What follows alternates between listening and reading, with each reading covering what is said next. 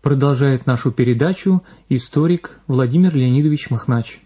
Во второе воскресенье после праздника Троицы, Святой Пятидесятницы, мы празднуем День всех русских святых.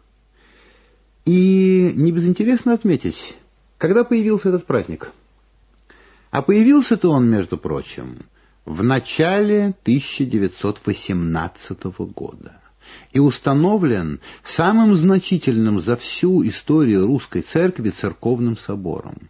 Не только собором, восстановившим патриаршество и избравшим святого Тихона первым после длительного двухсотлетнего перерыва патриархом московским и русским, не только наиболее представительным собором за всю русскую историю. Каждая епархия была представлена своим епископом, двумя священнослужителями и тремя мирянами. Священнослужителей и мирян избирали последовательно на э, собраниях приходов, затем благочиний и, наконец, епархий. Были представители э, русской армии, христолюбивого воинства российского, монастырей, духовных школ и академий, православных ученых из университетов. Это был необычайно представительный собор. Но это был и собор, восстановивший многие нормы епархиального управления, несменяемость епископов и крайне э, поощривший несменяемость священников на приходах.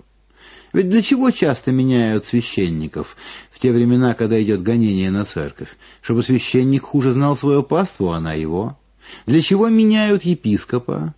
Чтобы епископ был оторван от своего церковного народа, и вот церковный собор в семнадцатом-восемнадцатом годах решительно положил этому жесткий предел.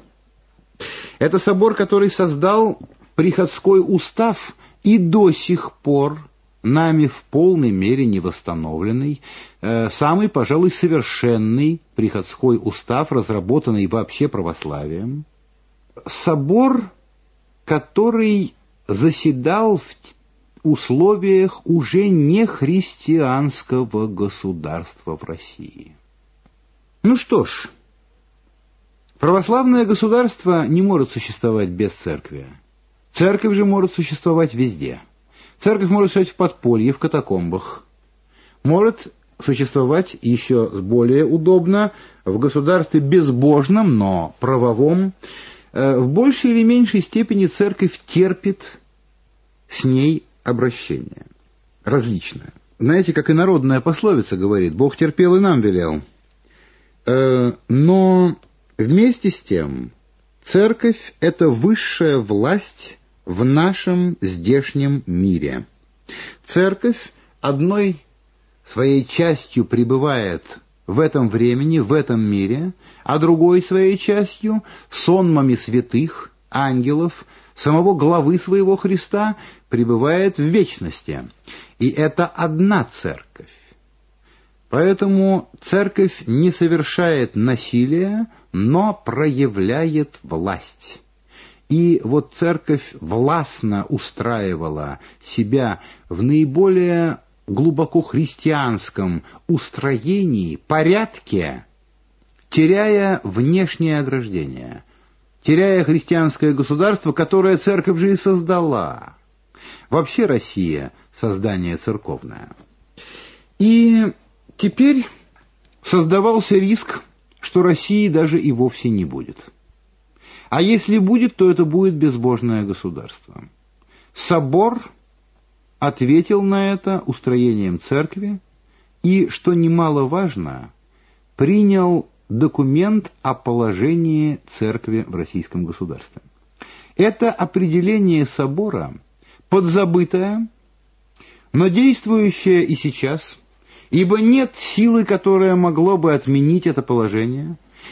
На это решиться может только новый поместный собор, а я убежден, что ни один собор этого не сделает, тем более, что возглавители нашей церкви, наши епископы и сам святейший патриарх Алексий э, говорят ныне, что церковь стремится восстановить нормы, установленные по местным соборам тысяча девятьсот семнадцатого-восемнадцатого годов.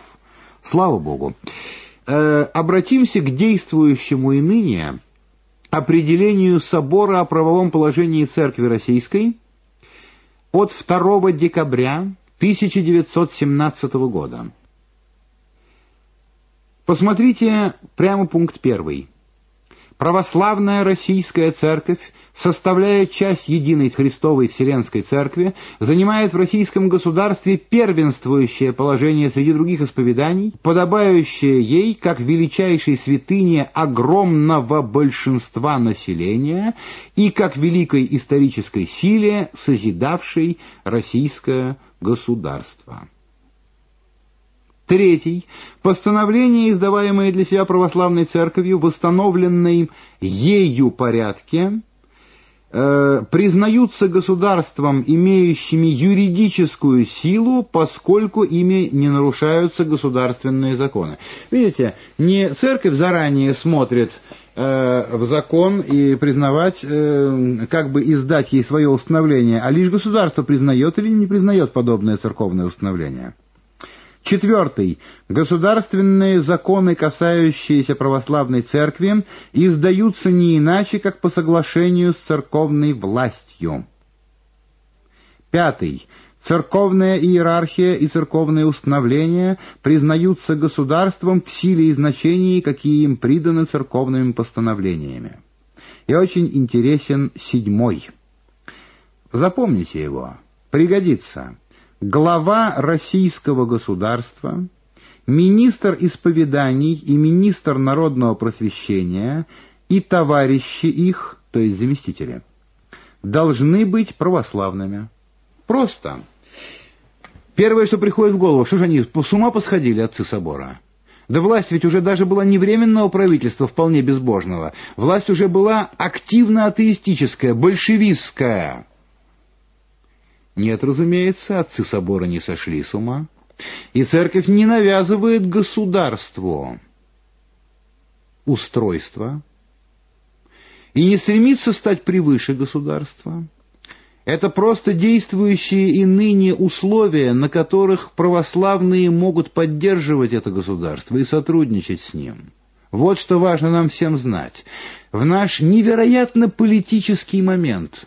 Ну что ж... Политический, тем лучше. Нас, только церковных христиан, пятьдесят миллионов. Сколько людей симпатизирует православию, трудно сказать. Скорее всего, это большинство и сейчас населения страны. Большинство населения Советского Союза, ибо Россия пока не существует. Так вот, мы и говорить должны, видимо, так, как нас уполномочил собор. Глава российского государства и упомянутые министры должны быть православными. Нет, пожалуйста, мы готовы смиренно терпеть любую власть, но разговаривать мы будем только с такой властью, которая приемлема отцам церкви. И на этом пути нас, несомненно, поддержит полк божественный, собор святых российских. На другом, видно, не поддержит. Ведь и среди отцов собора было множество будущих святых, мучеников и исповедников, взирающих на нас с вами ныне с небес».